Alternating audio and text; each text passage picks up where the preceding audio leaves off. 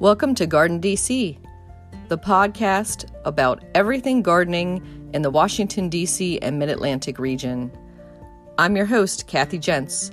I'm the editor of Washington Gardener magazine, and we're aimed at gardening enthusiasts, people who grow everything from edibles to ornamentals, natives to exotics. If it grows in our area, that's what we talk about.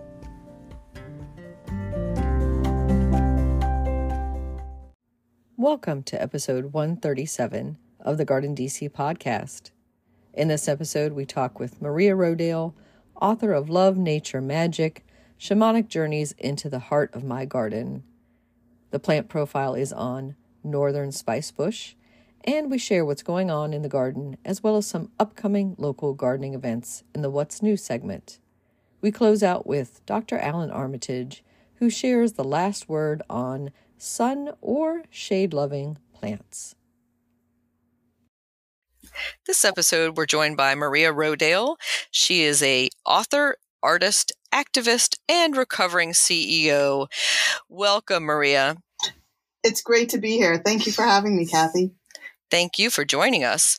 And above all those uh, hats that you wear, Maria, um, you are speaking to us on the Garden DC podcast because you have a brand new book coming out uh, on February 21st, 2023, entitled Love, Nature, Magic Shamanic Journeys into the Heart of My Garden.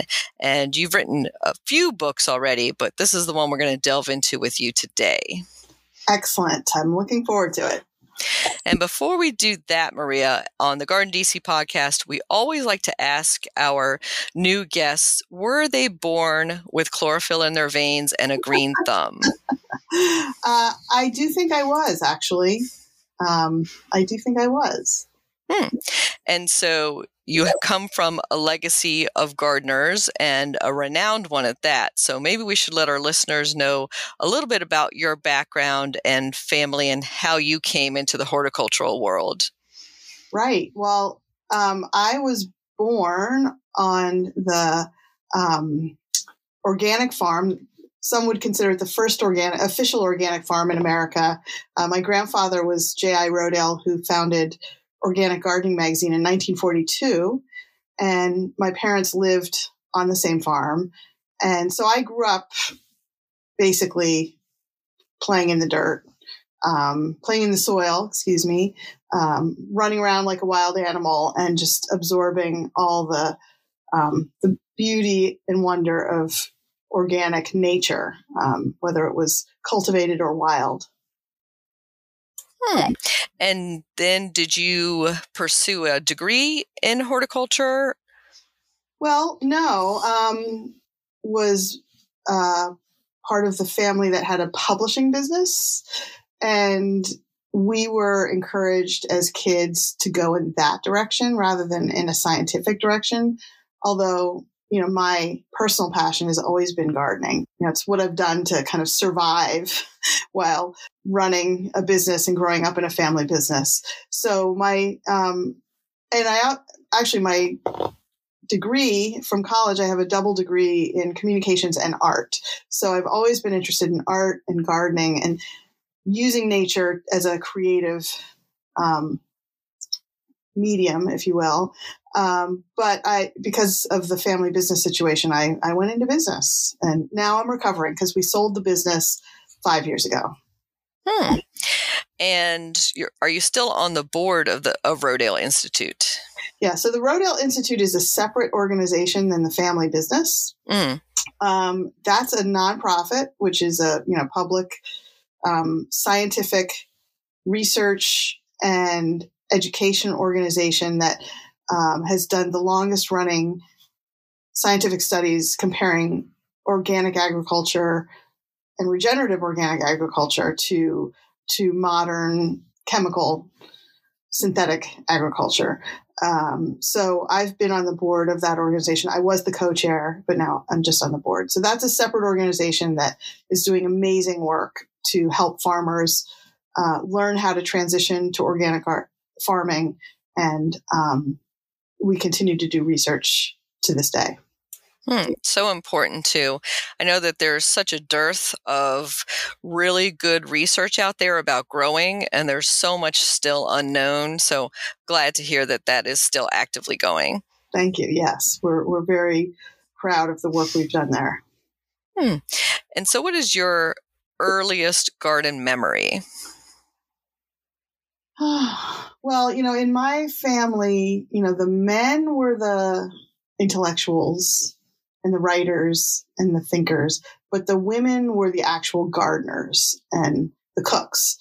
So I have, you know, very early memories of just hanging out with my mom while she was weeding and making mud pies and playing in the barn and finding kittens and things like that. Um, and all the smells and aromas of cooking you know, sitting on the back porch shelling peas and then having them for dinner. Um, so all those um, gardening, farming, eating, cooking memories are, are deep in my soul. Hmm, I can imagine. and so you live right now not too far from that original farm.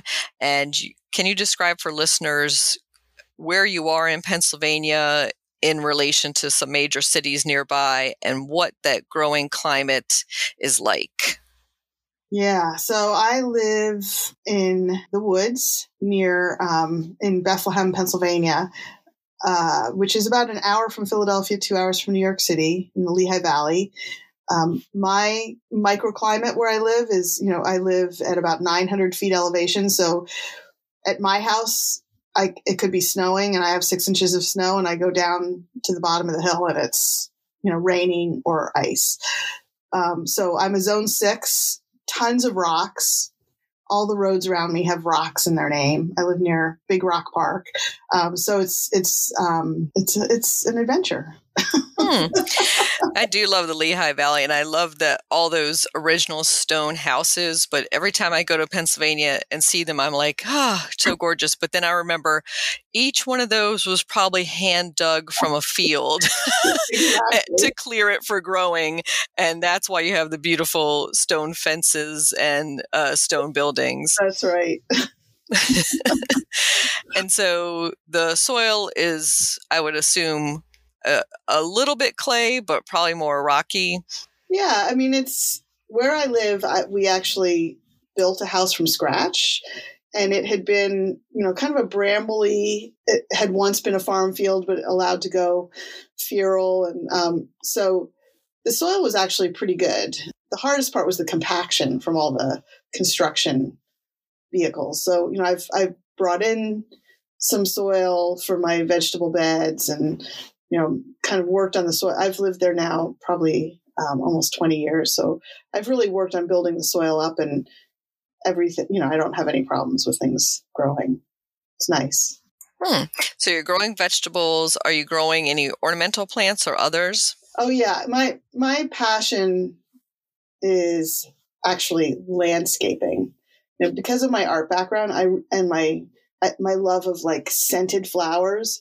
I if you know if I had to choose one thing, it would be landscaping. But then I also um, I studied permaculture with Bill Mollison about twenty seven years ago, and um, so I've really integrated edibles into all my landscaping. I just enjoy kind of experimenting, packing things in, trying you know trying different things but my primary mission is to c- kind of create a beautiful habitat that feeds everyone, including the wildlife.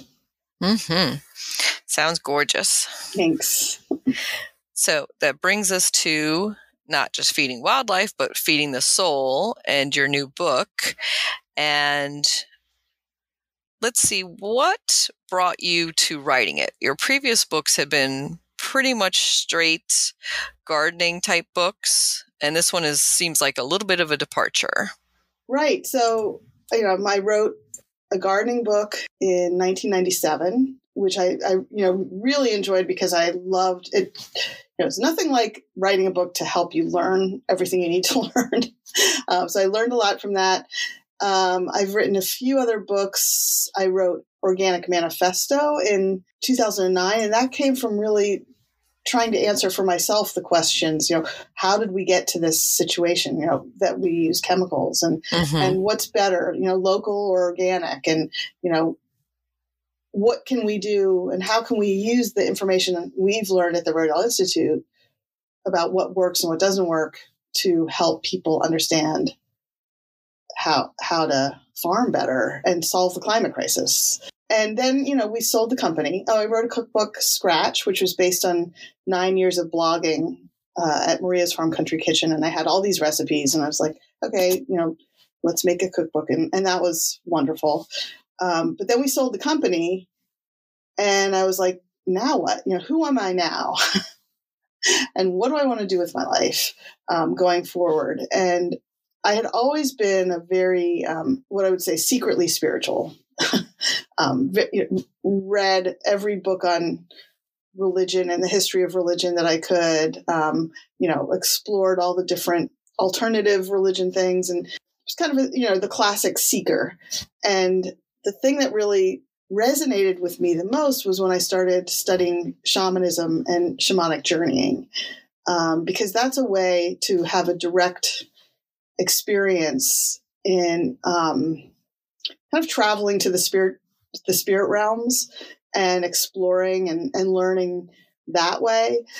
Uh, and it's a it's an indigenous practice that has roots all over the world. Every culture has some sort of shamanic um, history to it and practice. And um, so I had been doing that on my own. I'd taken a few courses and learned about it um, and, and, using it more for like trying to understand what to do with the business, figuring out how to have better relationships with people, or just, you know, out of curiosity. And then one day, early on in the pandemic, when I was like going to make my garden the perfect garden because I had all this time, I was struggling with um, trying to eradicate mugwort which was this weed that was everywhere in my yard. And some landscaper had told me the only way to get rid of it was Roundup. And I was like, oh, yeah, no way am I going to use Roundup. At the time, I was doing a weekly shamanic journey session with a bunch of women, one of whom is an actual shaman because I am not a shaman. And I thought, I wonder if I tried talking to this plant, if I would learn anything. And it opened a door to a whole new perspective on nature and myself and humanity. You know, really, it blew my mind. And, you know, basically the message of mugwort was, you know, plants rule the world. You're never going to get rid of us. We're here to communicate with you and to help you. So, you know, pay attention to that. And that led me to doing a lot of research on mugwort, not shamanic research, but just general research. And I realized like this is an incredibly sacred plant that has deep, deep roots in all of our cultures, whether it's the Korean culture, you know, the Native American culture, or my own kind of odd culture, which is Pennsylvania Dutch. So, in fact, you know, it's, it's um, um, used for smudging in a lot of these cultures, which is a, a way of kind of cleansing spirit with um, smoke. Like I, at that point, I was like, that's so interesting. I'm kind of combining my love of gardening and curiosity about that with my um, spiritual my s- spiritual passion and where's this going to go? And so i did a few more journeys to other things and that's when i was like this is really interesting. This is different. I don't know of any book that's ever done this. Yeah so fascinating. And i can so relate to your mugwort journey and story because i have a patch of mugwort uh, that popped up and is trying to take over my entire garden and I've been struggling with it for several years in perennial beds. And then just uh, last year or so, I was talking to a student of herbalism, and they said, What grows in abundance is because you have a need for it. Right. So I was like, what? You know, that kind of threw me back. And I said, oh, let me look more into mugworts. And I just started to offer mugwort to every herbalist in the area come and dig, come and dig. And they were just astounded and loved it. And then, of course, there's plenty more to share. Um, but now I'm, you know, I've I've made my peace with it. I've found uses for it as you had, um, and you know because it has culinary and herbal uses as well. But also, I'm letting it grow. Right. You know, so it's it's great to hear about that. And I love what you said about writing to learn because that is so true that the more you delve into a topic and write about it, the more you uncover and the more you unearth. Yeah. And what I what I found is that the more interest I showed in learning about mugwort, the more things just popped up. This is where mm-hmm. the magic comes in. You know, it was like the universe or the mugwort spirit was like saying, "Oh, here, check this out," you know, or you need to know this person, and um, so it became a, like almost like a treasure hunt. It was really fun. Mm-hmm. Yeah, I love like those moments of synchronicity when uh, mm-hmm. things come together and you've like, I didn't know this and I didn't know I was looking for it and it just came to me. So that's wonderful to hear about. And so another plant in the book that could be considered I want to don't, don't want to use the phrase gardener's enemy, but that's how a lot of people think of mugwort. But in that same turn, poison ivy is mm-hmm. thought of as something to fight and get rid of. Mm-hmm. Um, so, can you tell us a little bit about your journey with poison ivy? so, it started when my daughter, one of my daughters, lives on Cape Cod, and you know, I went to visit her and she's, you know, like living in a house with a lot of kids, you know, a lot of other kids. And like their whole front yard was covered with poison ivy. And I was like, you know, this is a lot of poison ivy. And she was like, yeah, you know, all the parents say that, but they, like, they didn't care. but I couldn't not care. So, you know, I pulled all of it out. I pulled out like four giant garbage bags of poison ivy. Um, and of course, then I got poison ivy. And um, that's when I was like, okay, what is poison ivy trying to tell me? And um, that was one of my most, I think, interesting journeys because because well, first of all, I didn't expect to actually meet the spirit of poison ivy, but I did. She's like beautiful, um, you know, like 30 or 40 feet tall, all neon green, um, and very loving and gentle. And she, you know, she told me that like their job, poison ivy's job, is to protect nature, protect the wildness, um, but also, um, you know, remind us to pay attention and not just pay attention to poison ivy, but pay attention to everything around us. And um, the other message I got from her that was really interesting is that, you know, you don't really need to ingest a plant to experience healing from it. Um, just the act of communicating with a plant and like having a relationship with it can help to create healing. Hmm. I love that the message from Poison Ivy was pay attention. I think we mm-hmm. can all relate to that. And I'm not so poison ivy sensitive. I can probably rub it on my skin and not get it, but I still am hyper vigilant about it because I, you know, wouldn't want a visitor to my garden to uh, be exposed to it and get a rash. But you know, we can leave it where there might not be a high traffic area of the garden or where wildlife can enjoy it. Right. And and that you know, that was one of my big takeaways from all this. It's like they're not saying, you know, don't ever pull us out, you know, um, or don't ever try to get rid of us, but like don't make it a fight. Ask permission, you know, thank it for, you know, being there, you know, leave it where it can be left and just kind of you know, her other message was like creating boundaries. You know, poison ivy creates boundaries for the woods, you know, for nature, but we need to also create boundaries for ourselves. Mm, so true. And so hard for some of us who are obsessed gardeners right. to, to, learn that lesson and the and the borders um, and boundaries we need to have between things and maybe not so much uh, control on the human side yeah that was a huge message from all of the journeys that i did is that you know this idea that we can control nature or that you know i, I call it in some ca- cases like the tyranny of tidiness. It's just it's not healthy for anyone you know it's and it it stems from like fear and also you know colonialism and oppression you know that's like that it has to be a certain way and this is the only way or this is the best way. Um, and um, so it really inspired me to relax Hmm. Yeah, I think uh, in the introduction to the book, you talk about your, I think it's grandmother, uh-huh. who wants super neat, non weedy gardens. That was my mother. That was your mother. Oh, yeah. sorry. Yeah, that your mother was would be ringing in your head um, when you went out to weed. That it had to be super non-weedy, mm-hmm. um, super kept up. But um, that isn't something that necessarily you have to carry on. Right, right, and and you know, again, another big message from this was like, from the whole book was this idea of like generational healing.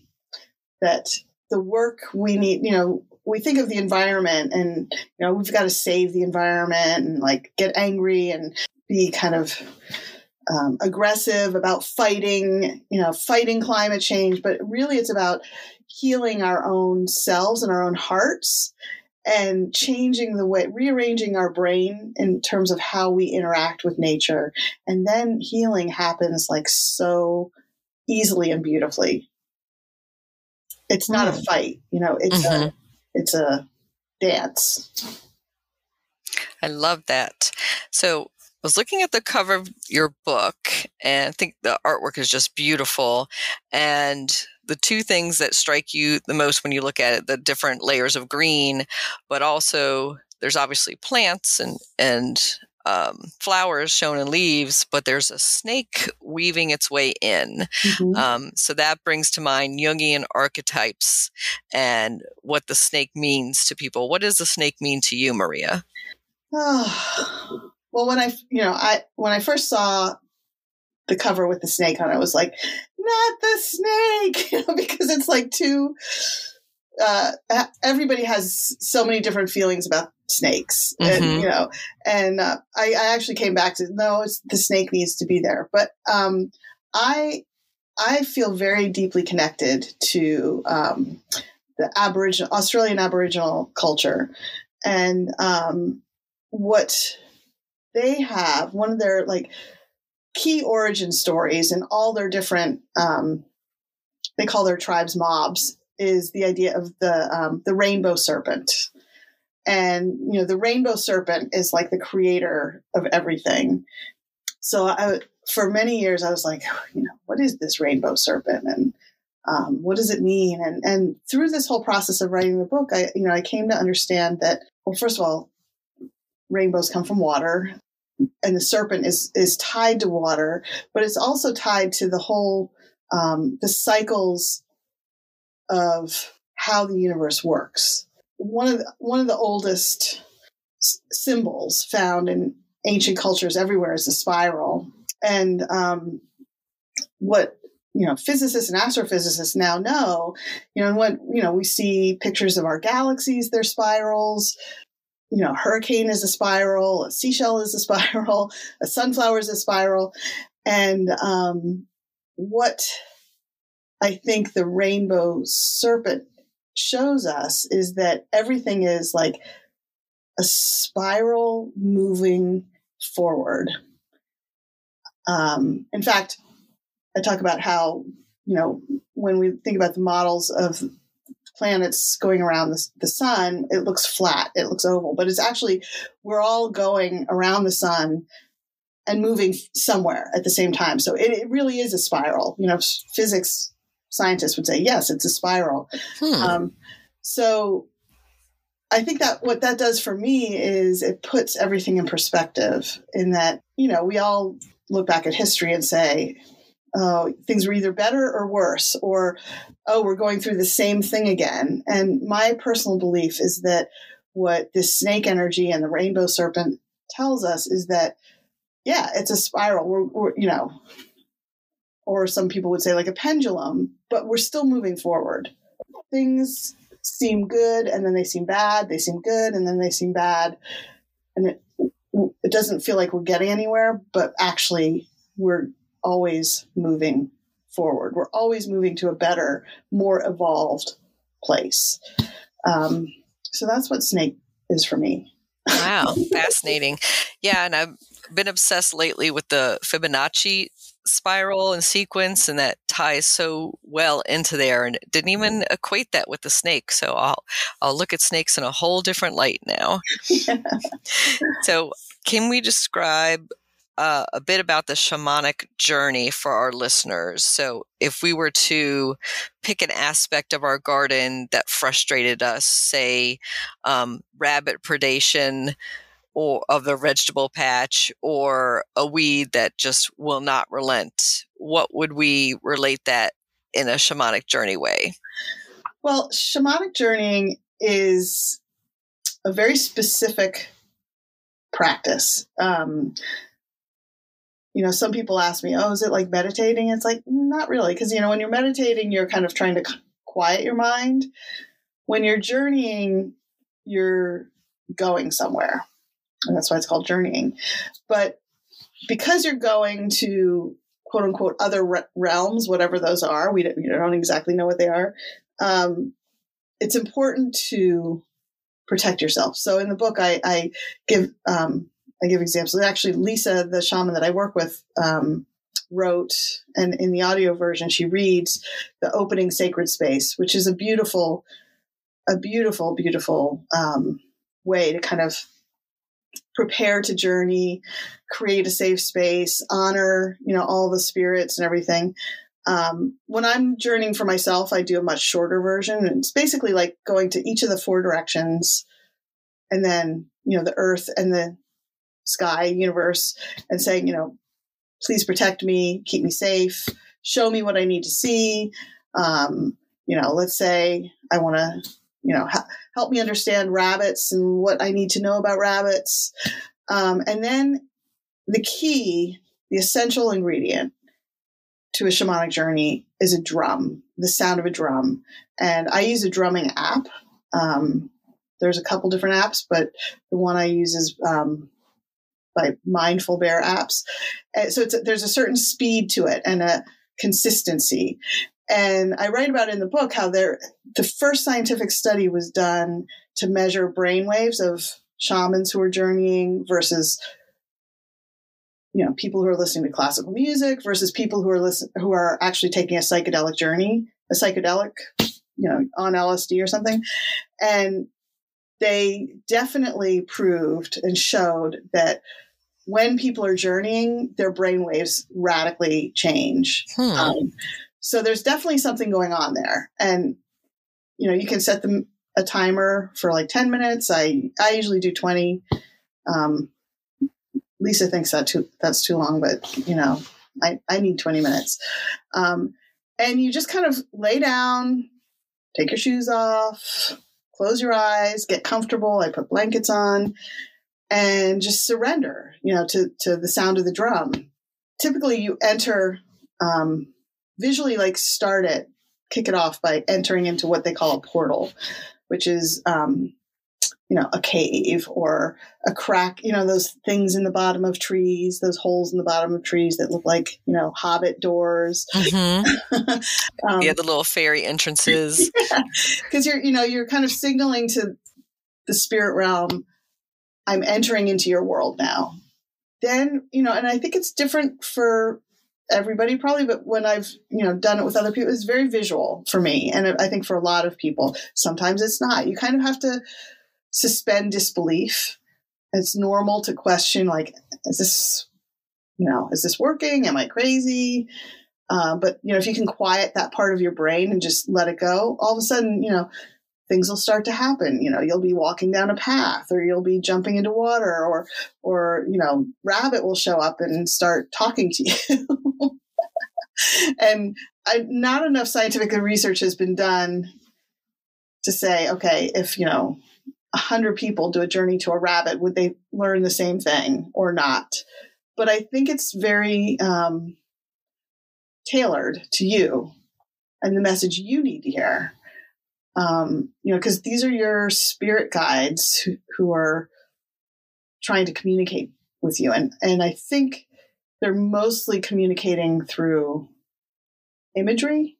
Like I didn't even learn until recently that you could actually talk or ask questions um, during a journey. So now my journeys have become more conversations, but Um, before that, they were very visual. And then, and then, you know, when the drum stops, it calls you back with a speedy, you know, faster drum beat. Um, and at that point, you need to write everything down. Otherwise, it's like a dream. You know, you might forget it. Um, and then give thanks, close sacred space, and sit back and think, okay, what did this mean? And the other important reason to write it down is because it might mean something completely different six months from now or a year from now. So it's an interesting process. And I don't think everybody should feel they have to go out and journey now. This is just something I do. And I'm not, the book isn't trying to say, you should journey and here's how to do it. It was really more, I journeyed and this is what I learned. And I think people might enjoy hearing it. Mm-hmm. Yeah, I think people would be interested in learning how and possibly doing it, but reading about your experiences can just be as, you know, enlightening to them. And if they find it's like a little woo woo, you know, they're a little uncomfortable, they come from a religious background that says, you know, maybe this doesn't feel okay for them, but they can experience it through you. Right. And I, the important thing, I do talk about this in, in the book journeying and shamanism is not a religion. And it's not, nobody's trying to convert anybody. so you could be a Catholic priest and journey. You could be, you know, a rabbi and journey. You could be just a, you know, you be a Muslim and journey. And, you know, this is, it's not a religion. There's no, there's no gurus. There's no, um, there's no dogma. There's no rule. I mean, the rules are about staying safe. Um, but I mean, I can tell you that what happened to me during this process is I started feeling deep love and compassion for the very things that annoyed the hell out of me beforehand. and that surprised me. Hmm. Yeah, that's such a good point about you know, it's not a religion, it's a practice that can go hand in hand with your religion practice, just like meditation and yoga could be folded into whichever right. um, religion that you practice. And I love that you're saying that what you were fighting against, you're now embracing and actually hold affection towards. Yeah. And how do you feel that the shamanic journey turns that and, and makes that into an affection? Well, for me personally, and this is, I think, a message that we can apply to our real lives. Um, it's about sitting down and having a conversation with something you didn't understand before. You know, with a, you know, whether it's another person, you know, and then hearing their hearing their story, like what they're here to do, why they exist, what's important to them, and um, and then you kind of like basically you become friends. And you know I, you start to see things from a whole different perspective.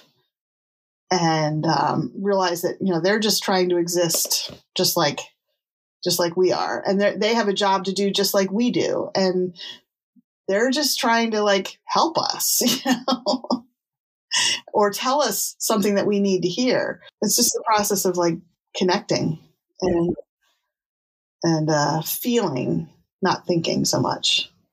Hmm, so true. And so one of the chapters in your book is on the mosquito. and so that's one of the ones that I can see that uh, will be a lot of resistance and how we can feel actual affection for that creature. Well, you know, that's one where like and that was one of my that was my most difficult chapter for so many reasons. I'm not saying I like love the mosquito, and that we're best friends. And like, I just, you know, I still get bitten by mosquitoes and I still, you know, I'm going to slap them if they land on me.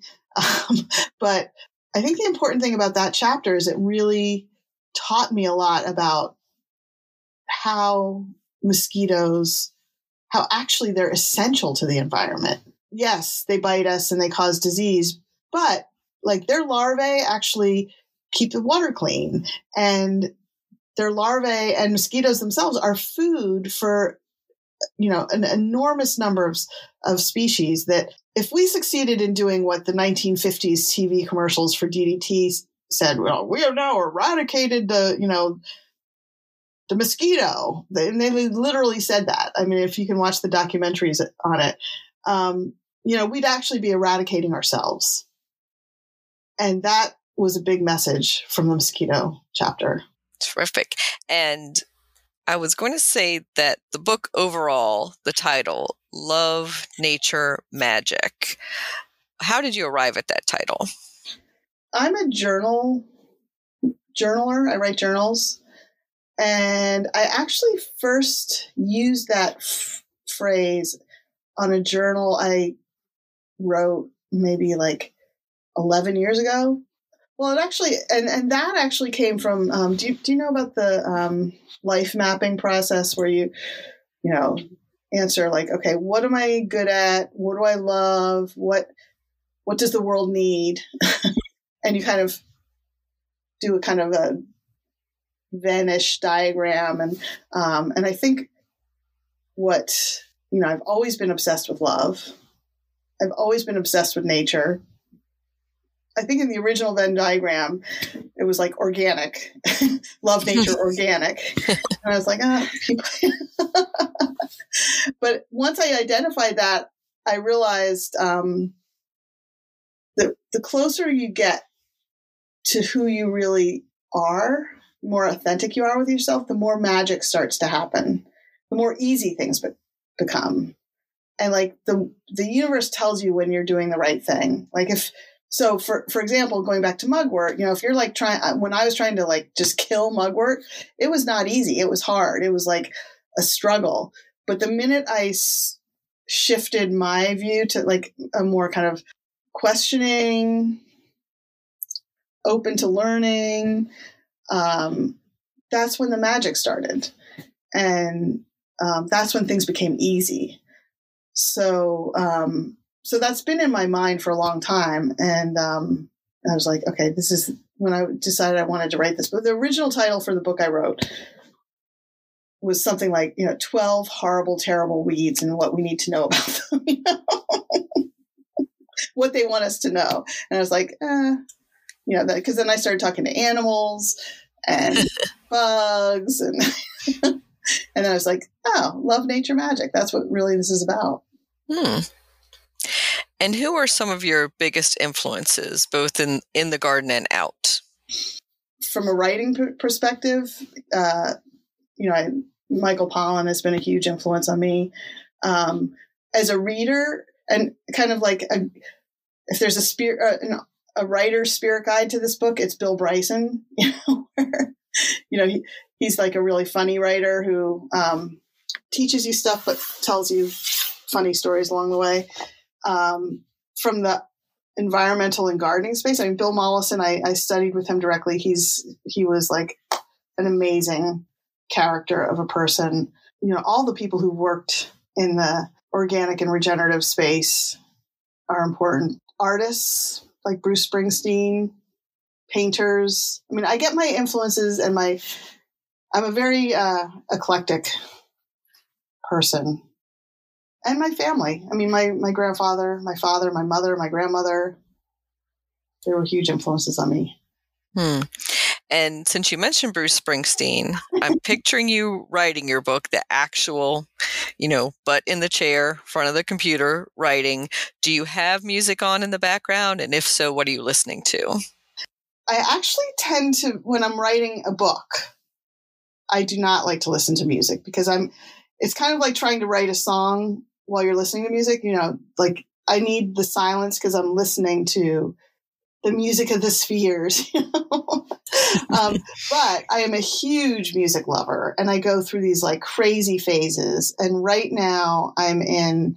Um, I'm loving like kind of, and maybe it's because I'm getting older, but like swing music, you know, the jazz singers like Nancy Wilson and just that kind of like crooning uh, the people who, you know, Bob Dylan singing the standards um, from his album Triplicate. But I'll listen to anything.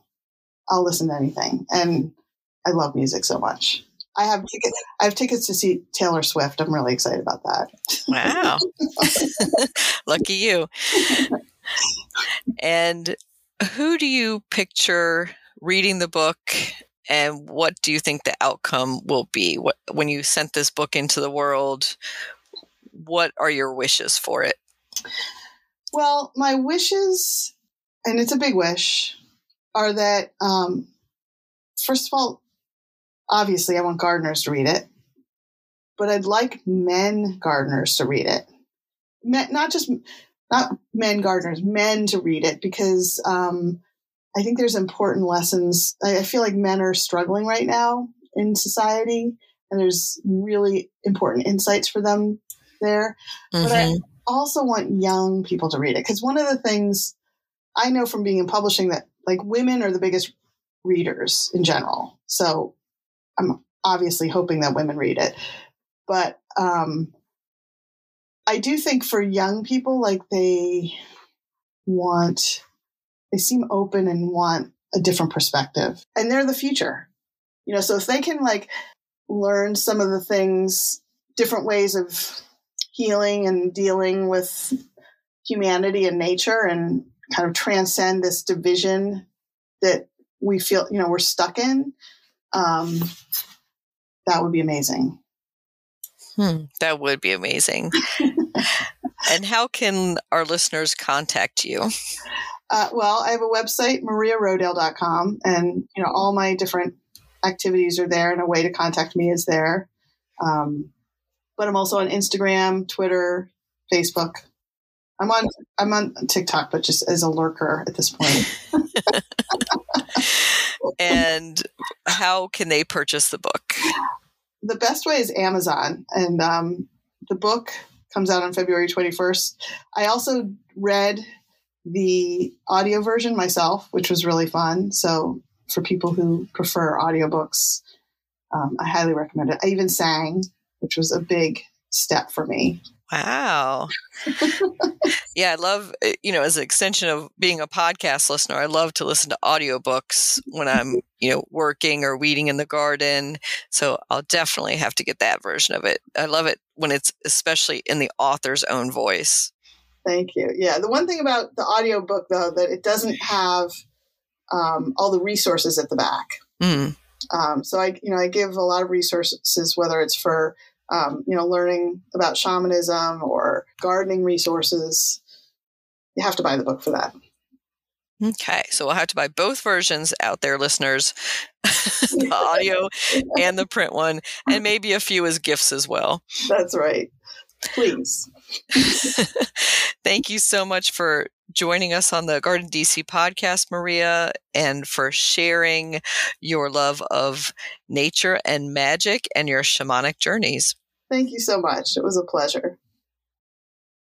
This episode is brought to you by Visit Williamsburg. In Williamsburg, Virginia, there's never too much of a good thing. Whether you're a foodie, a golfer, a history buff, a shopaholic, an outdoor enthusiast, or a thrill seeker, you'll find what you came for here and more. So ask yourself, what is it you want? Discover Williamsburg and plan your trip at visitwilliamsburg.com.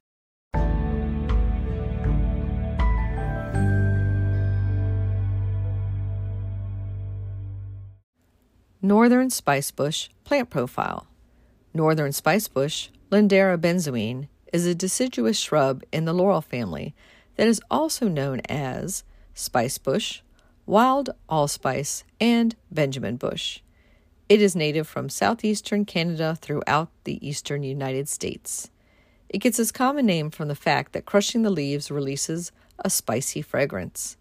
In early spring, the plant is covered in small yellow flowers then it leaves out. In the fall, the leaves turn an attractive yellow color and red drupes or fruits appear along its branches. It is dioecious, so a female plant needs a male one nearby in order to produce fruit. It can grow to between 6 and 12 feet high and wide. It is an understory plant that prefers part shade and moist, rich soils near stream beds and ponds. It is hardy from zones 5 through 9. The plant supports spicebush swallowtail, as well as the Palamedes swallowtail butterfly and other pollinators. The fruits are eaten by migrating songbirds, and deer eat its leaves and twigs. Northern spice bush, you can grow that.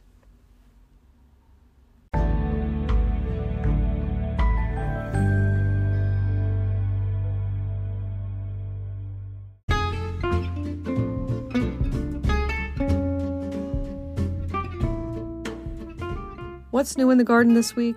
Well, I took advantage of one of those mild winter days to go over to the community garden plot and see what was happening, and I was pleased to see the garlic is up and green and about four inches high, so exactly where it's supposed to be at this time of year. Has a nice blanket of straw all around it, so it's well insulated and protected and in good form to take off and grow this spring.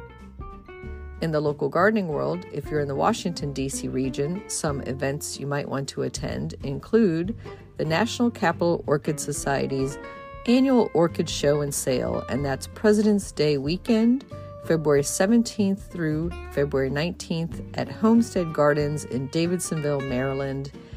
That includes over 100 varieties and thousands of plants on display in Homestead's greenhouse with experts to answer all your questions.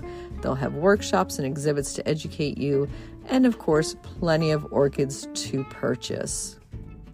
One event you won't be able to attend, but I wanted to bring your attention to, is the U.S. Botanic Gardens production facility tours on March 11th and those are held annually and they fill up very quickly. Um, and I see that all of the spots are already spoken for. So just put this on your calendar for next January to jump on usbg.gov to get your slot on that production facility tour and to see the behind the scenes at their growing greenhouse. So, Silver Spring Garden Club, my garden club is having a meeting on Monday, February 27th at 7:30 p.m. at Brookside Gardens. That is open and free to guests. The speaker is Carol Allen, and the topic is DIY microgreens, um, growing delicious and nutritious microgreens at home. And the following week, Saturday, March 4th, from 10 a.m. to 12 noon is the Eco Savvy Symposium at Green Spring Gardens. And this is a feel good, eco savvy gardening, good for you and good for our world, put on by the Green Spring Gardens Extension Master Gardeners. And that's the 19th annual Eco Savvy Symposium. So, congratulations to them. You can find out more about that and register for that at Fairfax County Park Takes. And uh, that registration closes on Friday, March 3rd. Happy gardening!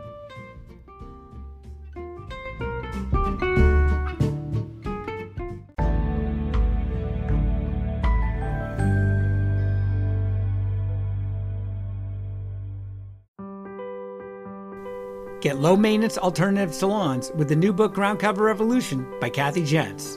Reducing the lawn is among the biggest trends in homeownership, with an endless stream of homeowners looking for an eco friendly alternative to a traditional everyday grass lawn. In the last few years alone, over 23 million American adults converted part of the lawn to a natural landscape, and now are looking to do even more. The biggest challenge to adopting this new ideal of the perfect lawn is knowing how and when to replace your turf and which plants are the best ones for the job. Ground Cover Revolution is here with all the answers you need. Included are 40 in depth profiles of plants that are perfect choices for replacing a grass lawn. There are options for sun, for shade, for dry and wet sites, and for various climates around the globe. There are choices that bloom, options that are evergreen, and selections that are deer resistant. Author Kathy Jentz has also included an incredibly useful chart that gives you all the details on each of the 40 choices for quick reference and to make your ground cover selection process even easier. Whether you want to replace the entire lawn or just reduce the amount of land dedicated to turf, Ground Cover Revolution will help you usher in a new and improved idea of what a beautiful lawn should be. Available at bookstores now and also at Quarto.com, where you can get 30% off using discount code Gardening30.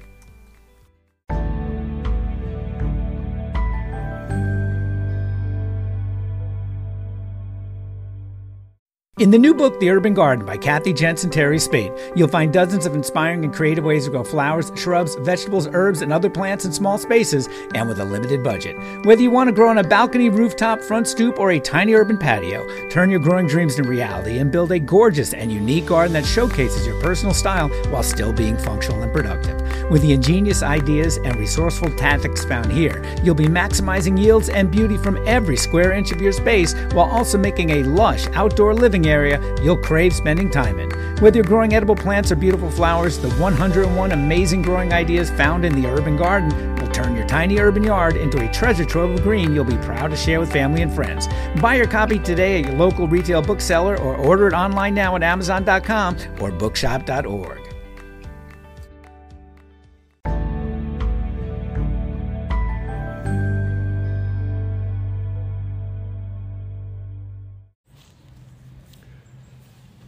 Well, good day, everybody. It's Dr. A back in the garden with the last word. And today's last word has to do with common sense gardening, which you have perhaps heard me speak of before. Gardening should not be brain surgery or rocket science, it should be fun. And having fun in the garden means that we just look at this thing as sort of what can we do to make it easy? I am sure many of you, in fact, people who are listening to this, have been asked time and time again about a plant, whether it's shade loving or sun loving. So let's talk a little bit about this topic of sun and shade, and I'll give you my last word. First of all, there is no such thing as a plant loving anything if we replace the word loving with the word tolerant, then we talk about shade tolerant and sun tolerant plants. All you have to know, or all you have to reply to somebody who asks you about sun and shade, is that a sun tolerant plant on the label or from the nursery tolerates full sun most of the day. A shade tolerant plant simply does not tolerate, to make it simple, afternoon sun. Western exposure, brutal sun in the afternoon. A shade tolerant plant will tolerate almost all sun in the morning till noon or 11 or whatever you want to talk about. But this whole shade loving and sun loving is nonsense. Just think of is a plant shade tolerant or sun tolerant? And all a shade plant means is that it does not tolerate afternoon sun. That is my simple way of looking at sun and shade, and that is my last word. Hope you enjoy. Come see me in the garden. This is Dr. A. Have fun.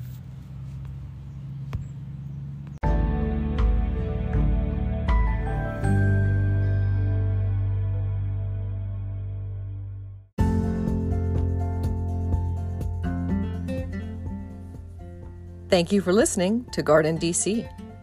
You can become a listener supporter for as little as 99 cents a month by going to anchor.fm slash gardendc slash support. Another way to support this podcast is to subscribe to our monthly digital publication, Washington Gardener Magazine. To do so, go to washingtongardener.com. Thank you.